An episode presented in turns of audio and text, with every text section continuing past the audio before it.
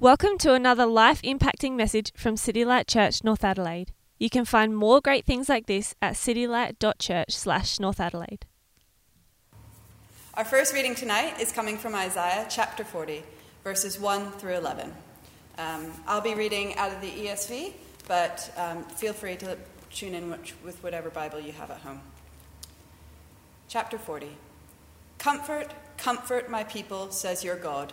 Speak tenderly to Jerusalem and cry to her that her welfare is ended, that her iniquity is pardoned, that she has received from the Lord's hand double for all of her sins.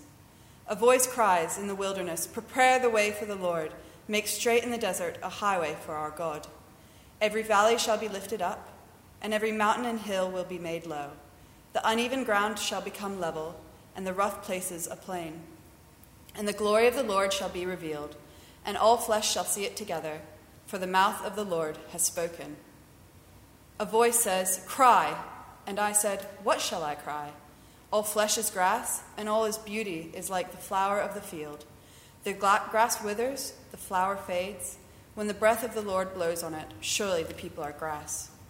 The grass withers, the flower fades, but the word of our God will stand forever. Go on up to a high mountain O Zion, herald, Zion, herald of good news. Lift up your voice with strength, O Jerusalem, herald of good news. Lift it up, fear not. Say to the cities of Judah, Behold your God.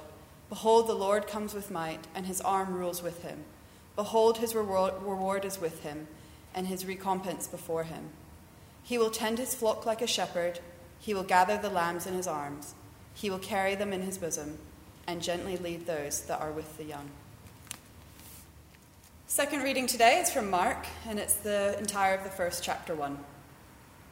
The beginning of the gospel of Jesus Christ, the Son of God, as it is written in Isaiah the prophet Behold, I send my messenger before your face, who will cry, who will prepare your way.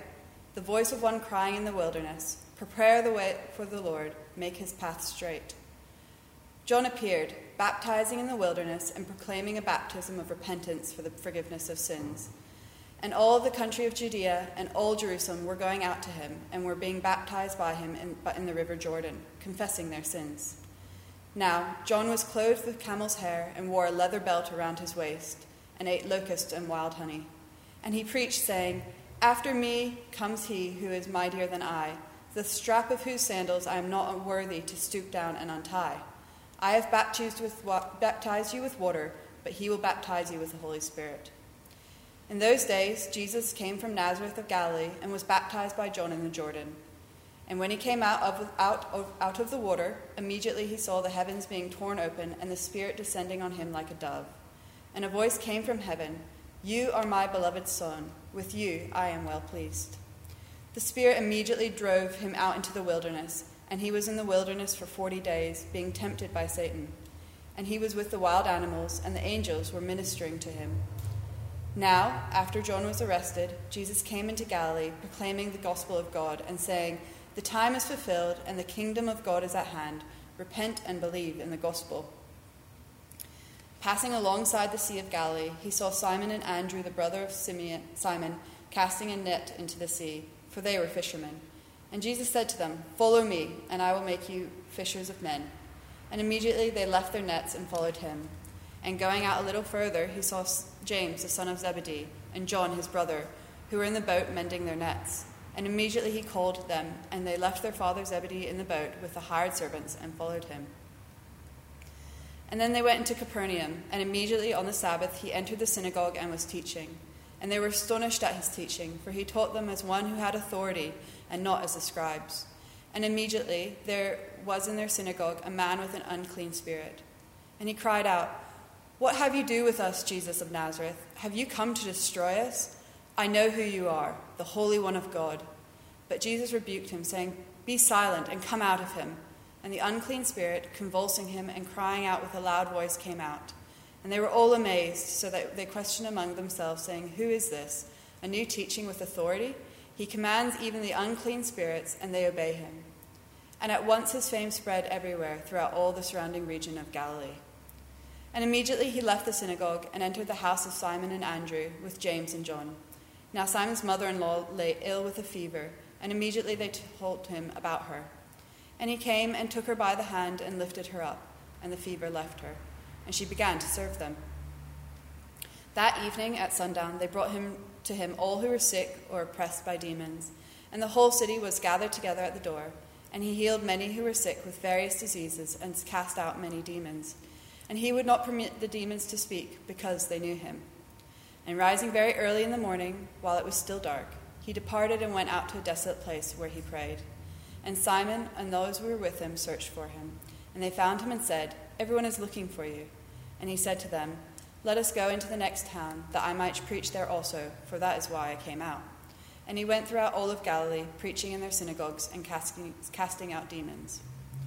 And a leper came to him, imploring him, and kneeling, said to him, If you will, you can make me clean. Moved with pity, he stretched out his hand and touched him and said, I will, be clean. And immediately the leprosy left him, and he was made clean.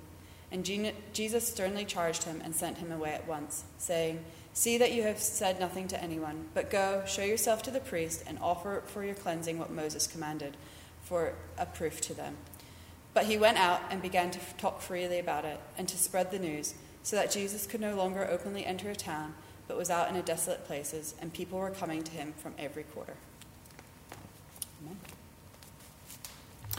Hey, City Light Church, North Adelaide. Um, yeah, again, great to see you all tonight, um, sort of uh, via online church. Um, I don't know, the last week, um, wasn't it great we could meet sort of like this last week? And just while I'm here, a huge thanks to everyone who served. Uh, getting online church sort of up and happening, sort of both recording and then a huge um, thanks to Andrew Tran, um, our dear brother, who sweated, almost sweated blood, I think, um, last Sunday afternoon trying to get our service uh, streamed. So massive thanks to him. But welcome, it's great to see you. Um, thanks to Ruth and the band so far for helping us engage with the Lord Jesus by the Spirit uh, to give glory to the Father so far. It's been great. Um, hopefully, as we come now to Mark chapter 1 and Mark's Gospel, uh, we will be fed and nourished and encouraged to keep loving Jesus and living for Jesus in these really strange times.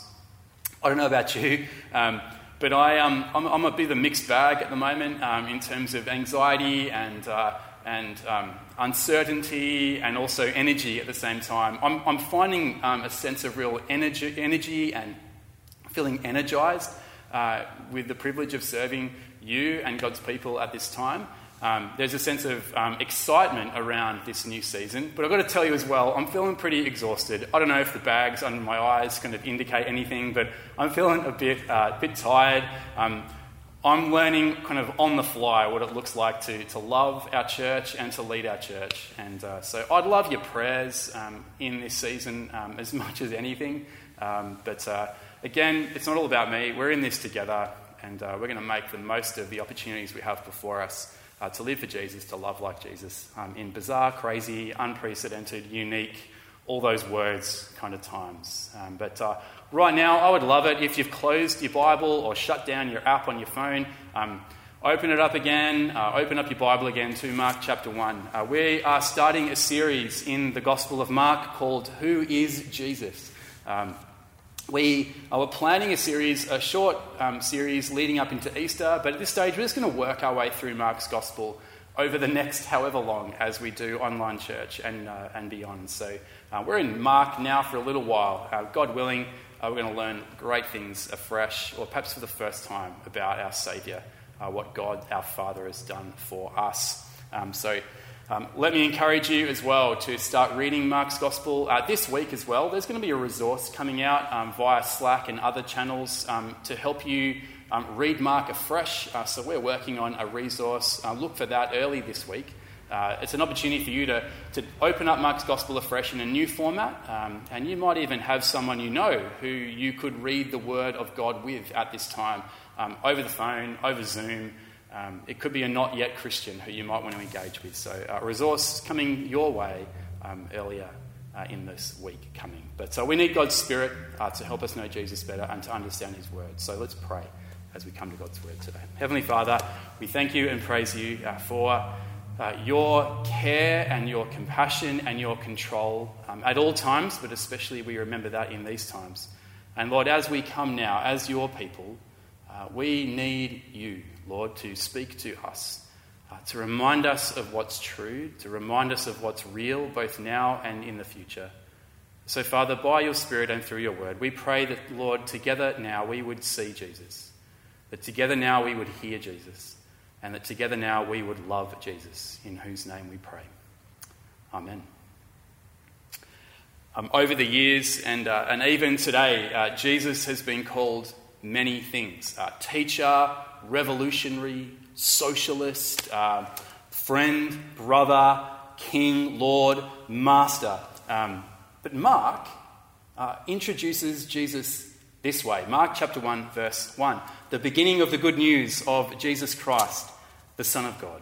From the beginning, Mark wants us to meet Jesus as the Christ, the Son of God. That's not a surname, Christ. Um, that's a title, a title that is given to God's anointed ruler of God's eternal, forever kingdom uh, that God promised to give to his people way back in the Old Testament times in 2 Samuel chapter 7. That's a sermon for a, probably for another day. But from the outset, uh, Mark wants us to engage with the facts of who Jesus really is. And more than that, Mark wants to challenge us about how meeting Jesus, about how responding to Jesus must change who you are, must change who I am from the ground up. Again, chapter 1, verse 1 the beginning of the good news. Uh, Euangelion, the gospel. Um, it's, it's, like a, it's like a heading for the book, right? It's not just a heading for the few verses that are to follow, it's a heading for the, the whole book. Um, the beginning of the gospel of Jesus Christ, the Son of God. And just a little giveaway at this point, and we're going to get into the nuts and bolts of this passage really soon, but right up at the top, uh, Mark sets up what his gospel, what his book's all about. Um, chapter 1 to 8, who is Jesus? Peter in chapter 8 says, You're the Christ, you're Jesus Christ. Um, so there's the first half of that. And then the second half, the Son of God, if you flick through to chapter 15, Jesus on the cross dying for the sins of the world, the centurion looks up and says, Surely you are the Son of God. The whole of Mark's gospel is all about Jesus, Christ, the Son of God. More of that as we go through. But um, the beginning of the of good news. Um, it's like a heading for the book. It's not just a heading for the last little these little verses. Um, I don't know. Really quickly, turn with me right to the very last verse of Mark's Gospel, chapter 16, verse 8. Heaps of scholars get a little bit confused here when it sort of ends abruptly at verse 8. But have a look, chapter 16, verse 8. And they went out and fled from the tomb. That's the women, for trembling and astonishment had seized them and they said nothing to anyone, for they were afraid. So unsatisfying, right, is the end of Mark's gospel that some scholars go, we've got to put 12 extra verses in to finish it off because it doesn't quite feel right. But Mark, right, he leaves it deliberately up in the air. Why? Because the whole book is a beginning which Mark expects to find a finish in your life, in my life. Yeah, by all means, Mark does answer the question who is Jesus? But in reading the gospel, you can't avoid facing this question personally Who do you say Jesus is? Who do you say Jesus is? How will you respond to Jesus? Will you respond with faith, trust in him, or with fear?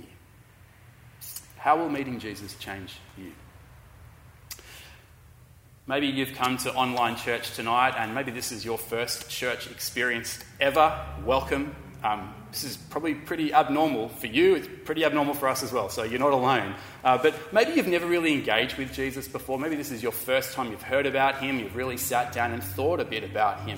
Um, if you've never engaged with Jesus before, if he hasn't changed your life yet, I'm expecting that over the next weeks, as we look at Mark's Gospel, you're going to be challenged. Why?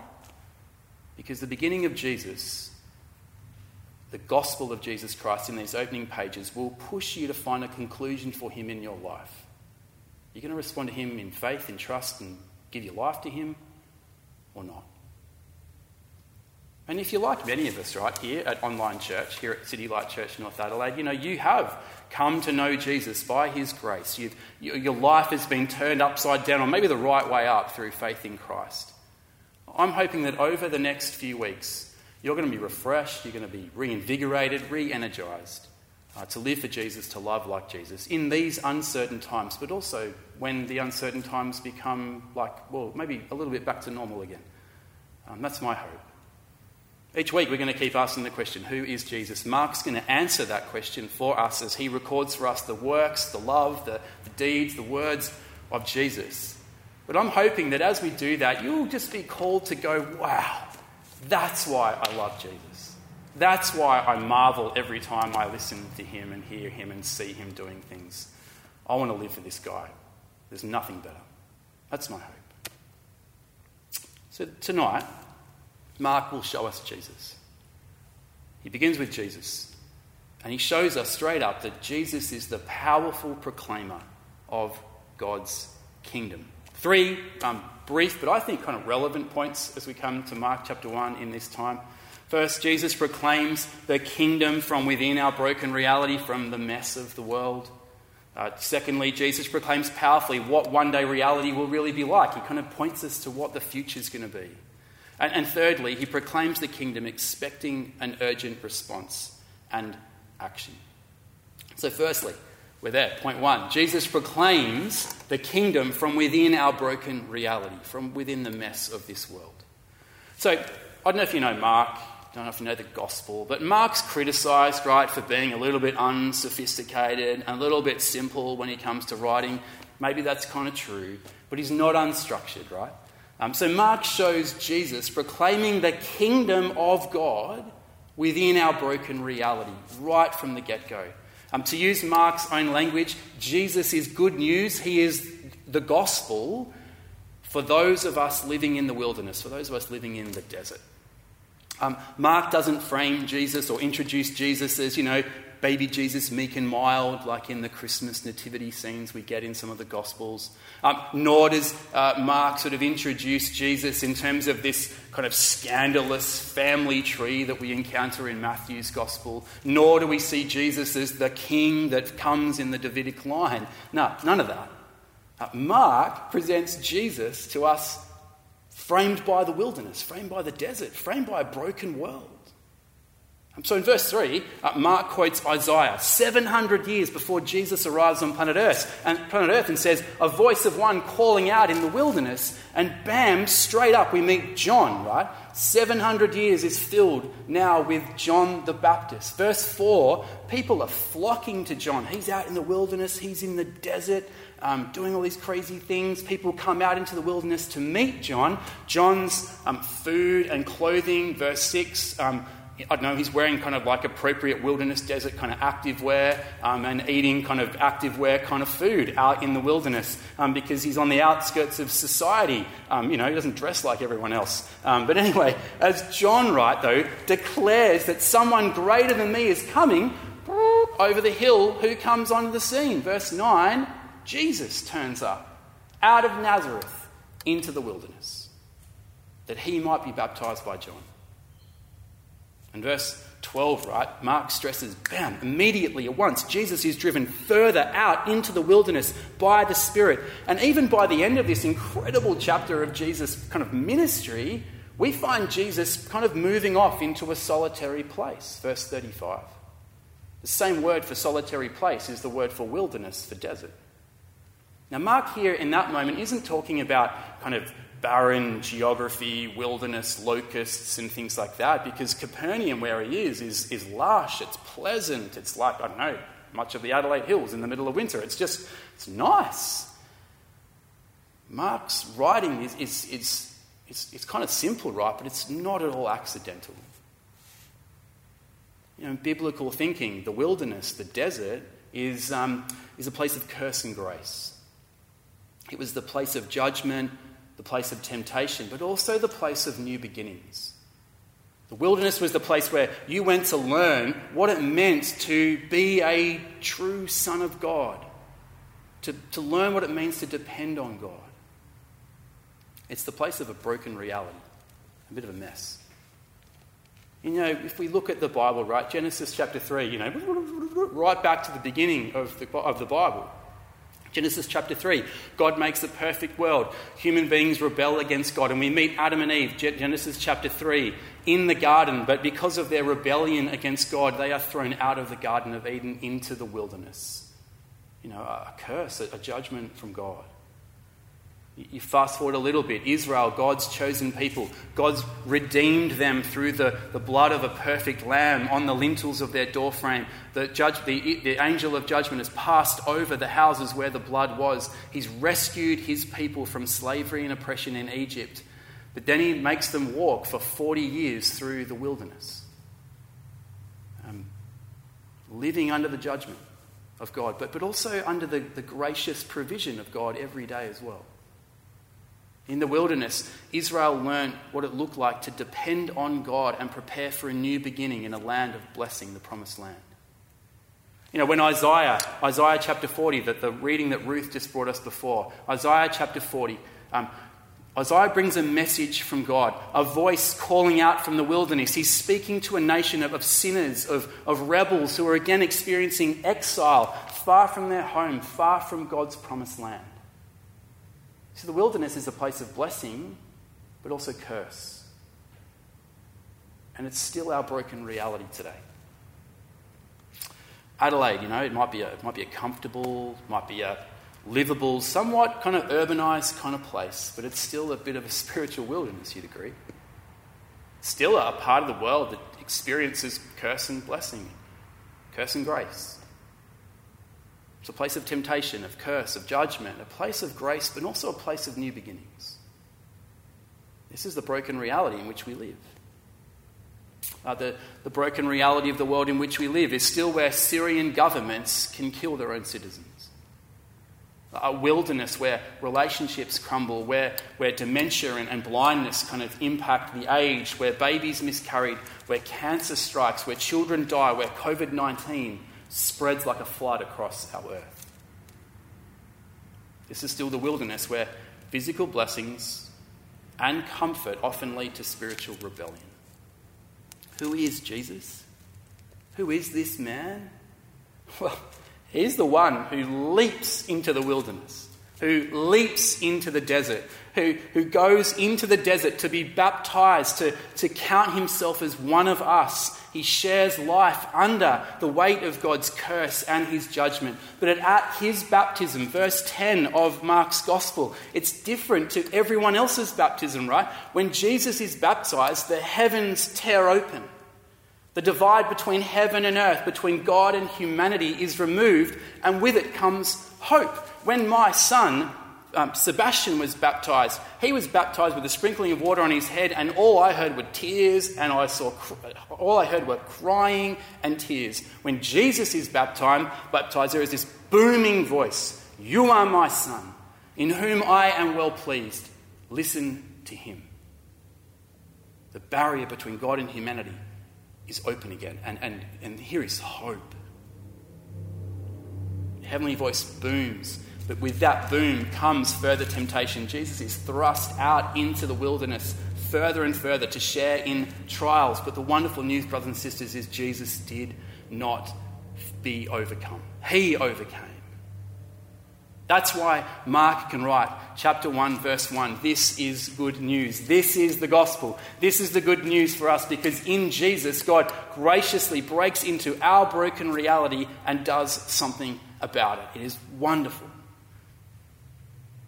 It's a relief as well, right, for you and for me, that in Jesus, at last, there is a solution to our problems that doesn't depend on you and me.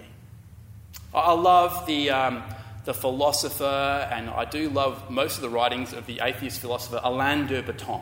Um, he is kind of the world's most popular philosopher. I reckon that's a pretty cool title to have, the world's most popular philosopher. Um, he wrote a book, Religion for Atheists, and basically his assumption is that human beings, we have it within us to fix all the problems that exist in the world. Um, we have the capability within you and I to fix our dramas, to fix our problems. But the reality is, right, it's not the case. I feel every day the burden of brokenness, the, the impact of sin and disruption in our world. You know, I, I want to solve the problems, and, and many problems come my way, whether it's um, problems that arise that my wife brings to me, or problems that my children bring to me, or problems that some of you guys bring to me. I would love to have, I don't know, like a Harry Potter magic wand to just wave over them, or the secret agent that you can just sprinkle over the top, and everything is fixed. I would love that. And in particular, right now, I think we would love that, yeah? Perhaps never in my lifetime before have I seen the fact that more and more people, so many of us, have realised we are out of control. COVID 19, coronavirus seeping across the world, we, we realise we aren't in control. And yeah, we can put in place precautions and do what we can to slow the spread, but there's a sense of which, I don't know, I feel a little bit helpless and hopeless in the face of this. You know, you, as well, you know as well as I do that the brokenness that we experience in our own lives in this world can't be sorted out by something within us, but it can be sorted out by someone. And that someone is the Lord Jesus Christ. I love this from John Stott. Um, he quotes in his book, Basic Christianity Many people visualize a God who sits comfortably on a distant throne, remote, aloof, uninterested, and indifferent to the needs of mortals until it may be they can badger him into taking action on their behalf. Such a view is wholly false. The Bible reveals a God who, long before it even occurs to man to turn to him, while man is still lost in darkness and sunk in sin, he takes the initiative, rises from his throne, lays aside his glory, and stoops to seek until he finds him. This, brothers and sisters, is why Jesus is such good news. Jesus proclaims within our brokenness, within our messy, messed up, busted world. That He is our hope, that He will lift the burdens away from you and I. We don't have to fix all our problems. So Jesus comes, the bold, courageous proclaimer of God's kingdom in our broken reality, which brings us to our second point tonight, which Jesus proclaims. Jesus proclaims powerfully what reality will be. He gives us a glimpse of what the future will be like when God's kingdom comes in its fullness. In this chapter, we just get like little bite sized tastes of the fullness of the reality that is to come when Jesus returns and makes all things new. So in Mark chapter 1, chapter 1, verse 14, John the Baptist, he's kind of taken out of the way literally. He's handed over into prison, which is like a foretaste of what the Lord Jesus Christ will experience uh, just before he dies for the sins of the world. So, with John out of the picture, Jesus kind of steps forward, and Jesus does it with the power of the one who can baptize not just with water, but with the Holy Spirit, the very power of God, God Himself. So, Jesus proclaims a coming reality, right? And He invites you and I to, join in it with Him. He proclaims the kingdom and He gives it a certain sort of power in verse 15. Check it out, chapter 1, verse 15. The time is fulfilled. This is Jesus speaking. The time is fulfilled, and the kingdom of God has come near. So repent and believe in the good news. So the good news for us in the wilderness, in the desert, in this broken world, is that there is a new world coming, there is a new creation coming. And, and Jesus gives us glimpses of what that new creation is going to be like throughout chapter 1 and, and, entire, and basically the whole of the gospel. But here we get the beginnings of what it's going to look like. Jesus in uh, Mark and in Mark chapter 1 here doesn't so much kind of speak or explain much about the content of God's kingdom. He just kind of enacts what it's going to be like. Um, one commentator, J.C. Ryle, says this uh, quote, Mark is no abridged copy of St. Matthew but a history of your Lord's works rather than his words. Um, one little pointer as you're reading Mark's Gospel, you'll note, I don't know if you've got one of those Bibles, you know, like the red letter Bible. Some people go, oh, you shouldn't have a red letter Bible because, you know, all the, word, all the Bible is God's word. You shouldn't have just the bits that Jesus says standing out. But if you do have one of those, and I'm not opposed to them, by the way, um, if you do have one of those, you'll notice in Mark's Gospel, Jesus, there's not, if you have a red letter one, Jesus doesn't actually say a lot. But when Jesus does speak, it's really important. It's really significant. Jesus doesn't so much say a lot, but he does a lot. Um, Mark, right, is designed to be this like choppy, racy, kind of James Bond like account of the life and work of Jesus. It's exciting, shows that Jesus is a man of action, uh, the future full reality of God's reign, Jesus kind of just demonstrates this is what the future is going to be like. Let me show you. He gives us little samples. Um, man, I would love just a sample of Kleenex toilet paper right now as we sort of run low at our home. But, you know, I'd love a whole big pack. So imagine it's just a sample, but here's the big pack. So here, you know, as we go through, just look at what Jesus does. Look at what he does. So in chapter 1, verse 16 and following, Jesus calls his first disciples, Simon and Andrew, and at once they, they drop their fishing nets and they follow Jesus. Hot on their heels, like James and John, almost identically, but in verse 40, right, we're told they also leave their father behind. You know, this is Jesus, right, proclaiming the kingdom, and he says, you know what? My kingdom is better than your job. My kingdom is better than employment, better than biology. You know, all the normal places, right, that you and I run to for our identity, um, our job, our career, um, our family lineage and history, whatever that might be. You know, Jesus says, here's something better. You know, and that's, that's good news, right, for you when work is tough. It's good news for some of us already when we've lost work at this time. It's, uh, it's good news, right, when family friction is high. Um, I'm not about to, you know, leave my wife and children because, you know, um, we're now going to have to live with each other 24 7 for a particularly long time. But, uh, you know, I don't know, there's a sense here, right? When friction in the family is there, you know, there's something greater to cling to. There's someone greater, there's a greater place. Um, in verses 21 to 28, there's, like, there's another incident. Um, this new reign of Jesus has power over evil forces. It's, it's so wonderful. So, this demon, right, in verse 24, rises up and says, Jesus, I know who you are. You're the Holy One of God. Have you come to destroy us? Now, there's conjecture, right?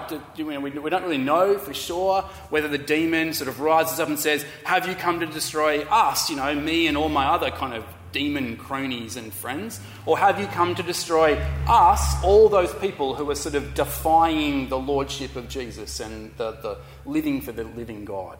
Um, it's hard to know, but either way, right, the demon recognizes that Jesus is powerful. You know, rather than normal exorcisms of the day, which required sort of chanting and magic objects to be located in the right spot, I mean, Jesus just simply speaks a word and bam, gone. He's got real power over real evil. It's wonderful. Um, I don't know, for those of us right here who are inclined to kind of, I don't know, ignore or downplay spiritual realities, um, here is kind of a humbling reminder, I think. Um, there are great forces out there that we don't see. But on the flip side, right, for those of us here who sort of, you know, I don't know, um, make a little bit too much of evil spirits in this world, it's, it's kind of comforting, right? Compared to Jesus, they don't have much power at all. Look at Jesus. He has real power.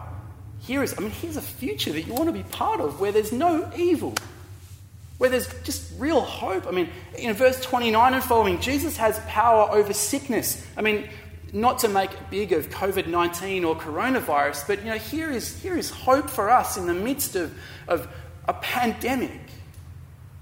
You know, Jesus hears that Simon's mother in law is sick with a deadly fever. Again, back in the first century, if you got a fever like this, you know, the outcome was pretty much certain that you were going to die.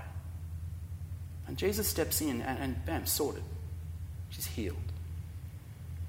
In the final episode of this particular chapter, which we pick up in verse 40, you can see how Mark's just kind of racing through bam, bam, bam. Here's another taste, here's another taste, here's another taste. We come to verse 40, the cleansing of this leper who was, you know, outside of the people of God, outside of community. Um, one of the things I think is really interesting at this time is here's a man, right, who probably hadn't had human contact for a very, very long time.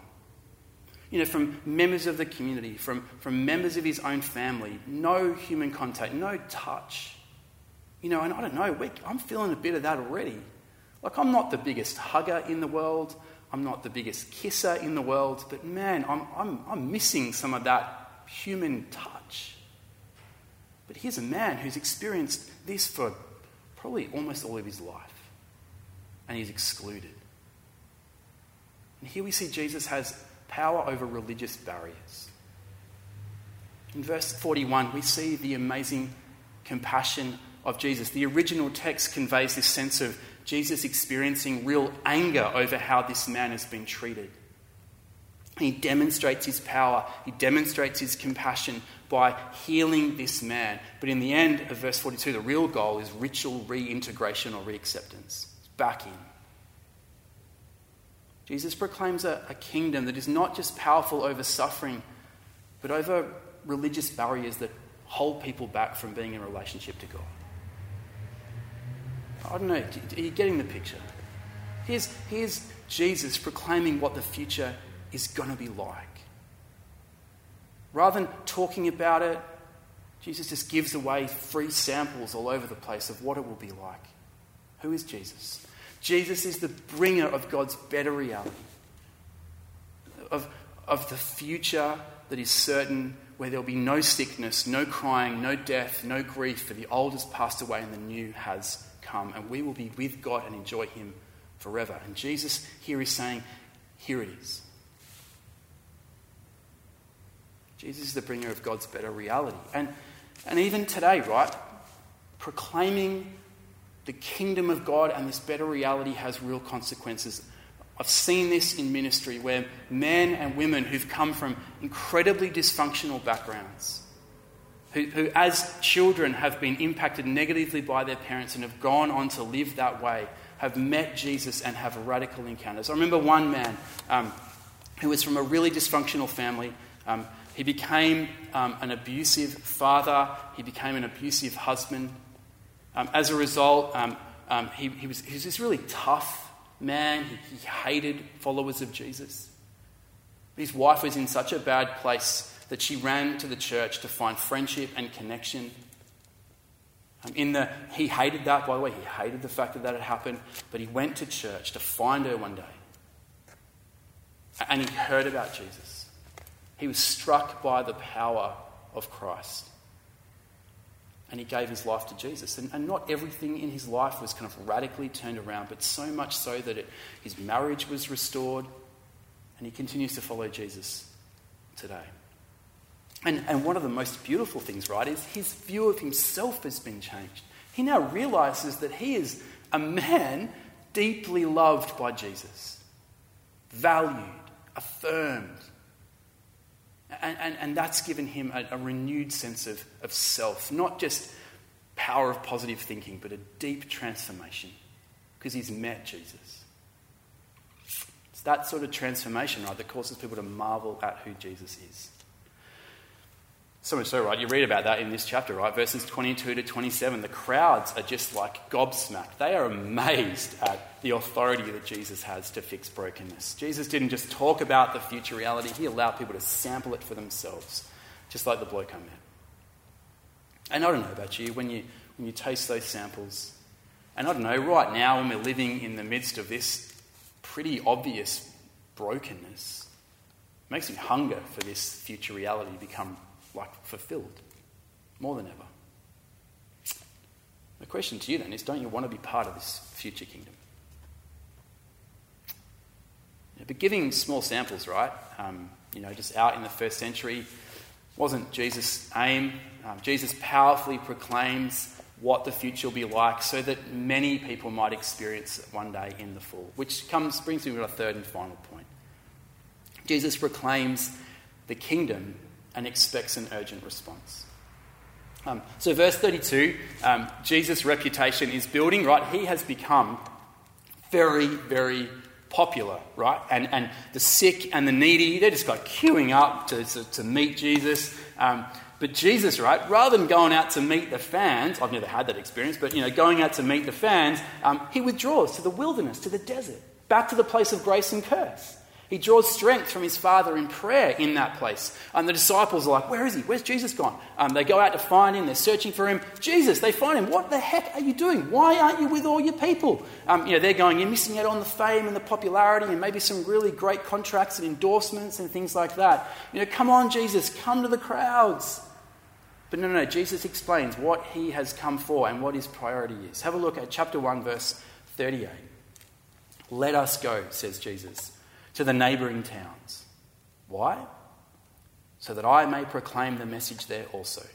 For that is what I came out to do. Jesus has the, the big picture in mind. Um, Jesus is not interested in short term band aid solutions. Um, his goal isn't simply to sort of heal a little bit of passing suffering that might come. Um, his goal is not simply to reform family life, you know, like the guy that I met. And he does that, but he does so much more. His real goal, his, his real priority is that as many people as possible might come to, to find out who he is and what is in him, and therefore be fit and ready for his new creation to come. Jesus doesn't want to be popular, Jesus wants to be followed. And so Jesus proclaims the kingdom urgently, and he calls for like two responses. And the first response is this urgent repentance. Jesus wants people to repent. Up chapter 1, verse 15. The kingdom of God is near, says Jesus. So do what? Repent and believe. Because when God's kingdom comes in full, all who haven't repented and believed on the Lord Jesus will be destroyed. That's what the scriptures teach us. Like the demons of chapter 1, verse 24, there's no place in God's future reality for those who won't acknowledge Jesus' rule. You know, so Jesus says, Repent, Come back to me. You know, real confession, real repentance. That's what Jesus is looking for. He's not interested in people who'll just kind of flock to him, who'll fulfill their kind of temporary needs. Um, he's not even interested in people, right, who are able to accurately describe and identify all the things that Jesus did, right? The demons could do that. Chapter 124. You're the Holy One of God. Jesus wants real repentance, humility, a realization that we haven't just broken God's laws, we've, we've broken his heart. A real confession, like the tax collector at the temple who stood at a distance Have mercy on me, God, for I am a sinner. Means real change. And Jesus calls for that urgently.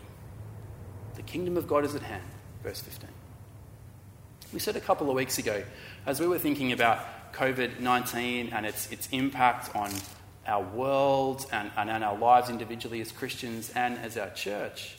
Um, I mentioned, right, that, um, you know, it's important, and I'm, i uphold this, and we as a leadership here uphold the fact that you ought to be, I hope you're even washing your hands while I'm preaching, um, at least rubbing on hand sanitizer. I don't know, you know, just keep doing those things and keep the social distancing happening. But you know, I, I mentioned in that sermon a couple of weeks ago, you know, no amount of hand washing really is going to kind of will protect us ultimately from death in some ways. Death comes to us all. You know, and I was thinking the other day, right? I feel like at the moment there's a sense at which, you know, you go, I reckon the only thing that could kill me right now is COVID, and if I just stay clear of COVID, I'll be fine. But the reality is, we could be impacted by other things any minute. And as a brother in Christ, as a pastor, as a leader of God's people, as a representative of Jesus, I want to call you today to repent, to come back to God. Trust Him. Because no amount of hand washing, no amount of rubbing on hand sanitizer, no amount of social distancing will ultimately protect us from death. We want to be prepared to meet our Saviour. So, one of my jobs, right, is to prepare people to meet their Maker. And I want you to meet your Maker with your soul in good shape. So trust in Jesus. Like Jesus says here, the kingdom of God has come near. Repent and believe in the good news. Because Mark's style, right? Yep, it's simple. It's a little bit unsophisticated, perhaps. It's less wordy, perhaps a little less well structured. I don't know. But there's lots of ands in this chapter. You know, the translation drops most of them. Otherwise, it'd be like a three year old telling the story, you know, and then, and then Jesus, and then he did this, and then, and then God. Like, you know, be like, just like, come on, get to the point. But but it's done that way because it's a book of action. He writes that way because it's urgent. The word immediately, the word at once appears in verse 10, 12, 18, 20, 21, 23, and 30. I hope you noted them all down, test at the end. But I, I hope, I hope you'll see the urgency. The kingdom is near. Trust in Jesus. Repent. Confess your sin. So, you know, and we heard in the, the reading from Isaiah, right? Don't forget, Isaiah wrote, You are just grass that withers, flowers that fade. So I think it's a good word for us today. Repent, trust in the Lord Jesus. And the second response that Jesus calls for is, is unconditional following. He calls for urgent repentance, but he calls for unconditional following. Now, that's really what repentance kind of looks like. We, we turn to God, we turn from the direction we were traveling, and we turn back to God, and then His priorities, His agenda becomes kind of our overriding agenda. Um, Jesus calls people in verse 15 to repent and believe the good news. What does that look like? He walks by the Sea of Galilee, sees um, Simon and Andrew and John and James, and he says, Come, follow me. Unqualified following. And just as we wrap up, I guess the two elements that I think are really pertinent to us in terms of what does it look like to us to follow Jesus in these days, one is proclamation. You know, just as Jesus said to his disciples in those early days, um, I'm not about the crowds, I'm about the business of my Father who sent me into the world to proclaim the good news. That's what I've come out to do. And by extension, you and I, if we're followers of Jesus, that's what we've kind of been called to do as well. And so, in these uncertain times, in these days where we don't know what's going to happen tomorrow, may the Lord give us opportunities to proclaim the good news. Not arrogantly, not, not forcefully, but naturally, as we just live lives with a different posture and poise at this time. Less panicked, less anxious, and ready to give a reason for the hope that we have. That we might make the most of this time proclaim the good news of Jesus. For the kingdom of God is near. But secondly, I think one of the things that stands out to me in chapter 1 about what it looks like to be a follower of Jesus is that, like Jesus, we shine the compassion of Christ into the dark world in which we live, into this broken reality. You know, Jesus um, comes across a woman who is sick and he gives himself to her and she is healed. Yeah, Jesus comes across a leper, outcast, ostracized from, from society, and he brings him back in. He shows gut wrenching compassion. And so, brothers and sisters, let us be like Jesus. Let us love like Jesus in these times, showing the compassion of Christ. That's why we have established City Care at City Light Church North Adelaide for this time, where it's an online resource um, to hold out um, the practical love to members of our local community in North Adelaide, Prospect, and beyond, um, providing people with practical needs, urgent supplies, um, a friendly phone call, um, a prayer. You know, have a look at it and direct people you know to it if they need it. We've also released those care cards as well, where you and I can sort of adopt our local street or the houses around us and shine the compassion of Christ by connecting with our, our members of our local neighbourhood. Um, use those things we have. You don't have to use those, by the way. You can just shine the compassion of Christ as the Holy Spirit leads you to do. So let us be men and women who, in this time, proclaim the good news of Jesus as we have opportunity and also shine the compassion of Christ at this time.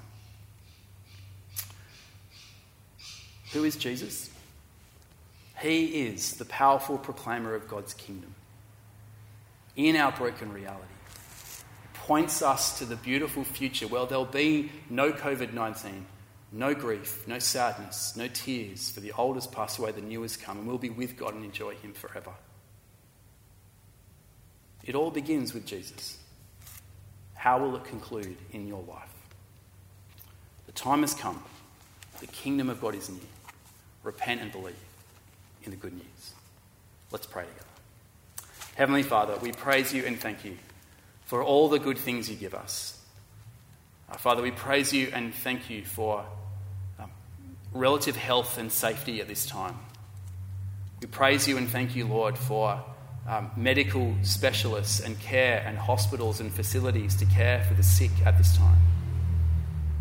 Father, we thank you for the food that you've given us to eat at this time. We thank you, Father, for um, our, our, church family, those scattered that you've given to us at this time. But we, Lord, we praise you above all else for the best and most, um, most amazing thing of all the gift of your Son, the Lord Jesus Christ.